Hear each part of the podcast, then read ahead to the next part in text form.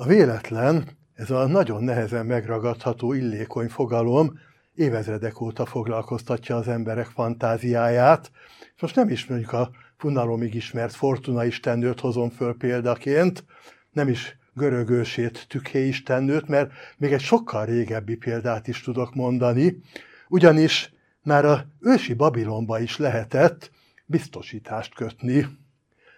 No, a babiloni biztosítók nagyjából ugyanolyanak voltak, mint a maiak, mert abból a szempontból, hogy nem nagyon érdekelte őket, hogy mondjuk hány hajó, mi, hogy mi minden baj érheti egy hajót a tengeren. Azt mondták, hogy nyilván a hajós, amit emberileg megtehető, azt megtesz óvintézkedést, és ami ezután jön, az már magasabb hatalmak dolga, na azra lehet biztosítást kötni.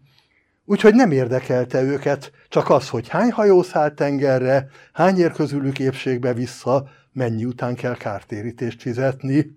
Ebből a szempontból pont ugyanolyanok voltak, mint a maiak, és ugyanazért, ugyanis nem a biztosító irodájába ücsörgő hivatalnok viszi a bőrét a vásárra, hanem a hajós.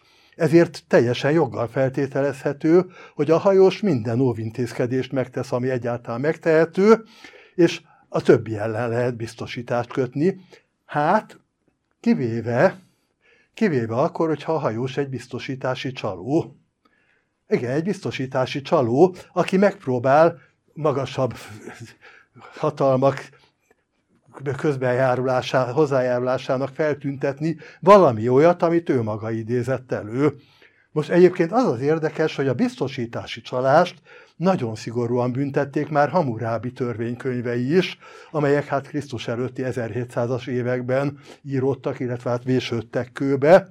Néhány közülük még máig is megvan, például hát némelyik eléggé távol a szülőhelyétől, mert például a British Múzeumban látható egy közülük, néhány most az iraki háború során eltűnt, hát reméljük még elő fog kerülni, mert hát azért ezek fontos emlékei az emberiség kultúrtörténetének. Minden esetre el tudjuk olvasni még máig is ezt a fajta rovásírást, és kiderült, hogy nagyon szigorúan büntették a biztosítási csalókat, mint ahogy ma is nagyon szigorúan büntetjük azokat, akik csalnak a hát mondjuk így, hogy a véletlennel, mondjuk a lottócsalókat, vagy a sorsjegy hamisítókat, vagy hogy egy modernebb példát mondjak, például azokat, akik benfentes információk birtokába kereskednek a tőzsdén, tehát számukra nem véletlen vagy kiszámíthatatlan az, ami a többiek számára kiszámítható. Tulajdonképpen én most azt csináltam, hogy elkezdtem mondani azt, amit ebbe a táncjátékban mondtam.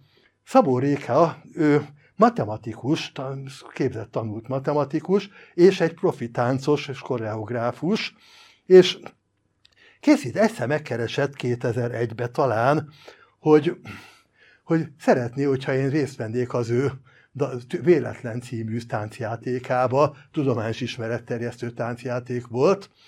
Hát sejtetitek, hogy nem a mozgáskultúrám miatt kellett, kellettem én ebbe a táncjátékba, Sőt, eleinte kifejezetten olyan jó, kellett neki, hogy közben valaki, egy egyetemi tanár beszéljen a véletlenről, hát ezt tudok, úgyhogy beszéltem, de valahogy úgy túlzottan tiszteletbe tartottam, hogy hát ez egy táncjáték, úgyhogy tényleg ragyogó mozgású szép táncosok ott kortárs táncokat adtak elő, és Réka aztán mondta már, hogy hogy nem, ő nem így gondolja, ő úgy gondolja, hogy én versenyezek a közönség figyelméért. Hogy lehet versenyezni egy matekkal, a, most mit tenni, néhány, hat gyönyörű testű és ragyogó mozgású emberrel, ráadásul az én mozgáskultúrámmal, de aztán azt mondta, hogy na jó van, hát versenyezik, akkor versenyezzünk, és nagyon jó, ettől lett egy ilyen dinamika előadásban, mert akkor igen, én megpróbáltam, amennyire csak lehet versenyezni, bizonyos értelemben ez a tudományos stand-up elődje volt,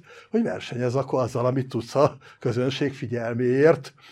És volt a darabban egy olyan rész, Szabó Réka ezt így tervezte meg, amikor párokba rendeződtek a táncosok, és hát négy férfi volt és két nő, úgyhogy volt egy, egy azonos nemű pár is, és hát ilyen kicsit erről, elég erotikus táncot jártak, én meg közben dobáltam a kockát, és mindig mondtam, hogy hármas, és akkor a hármas számú táncos összeesett, a párja folytatta a táncot egyedül.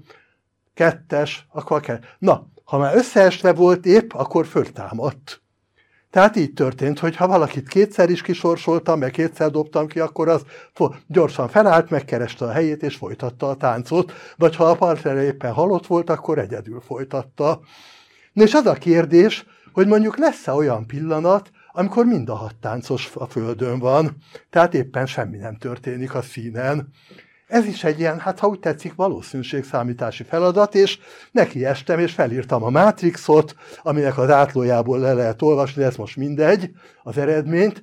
Kiderült, hogy 40 dobás esetén kb. 35% a valószínűsége annak, hogy lesz ilyen pillanat, és hát ezeknek fel 65% a valószínűsége annak, hogy nem lesz.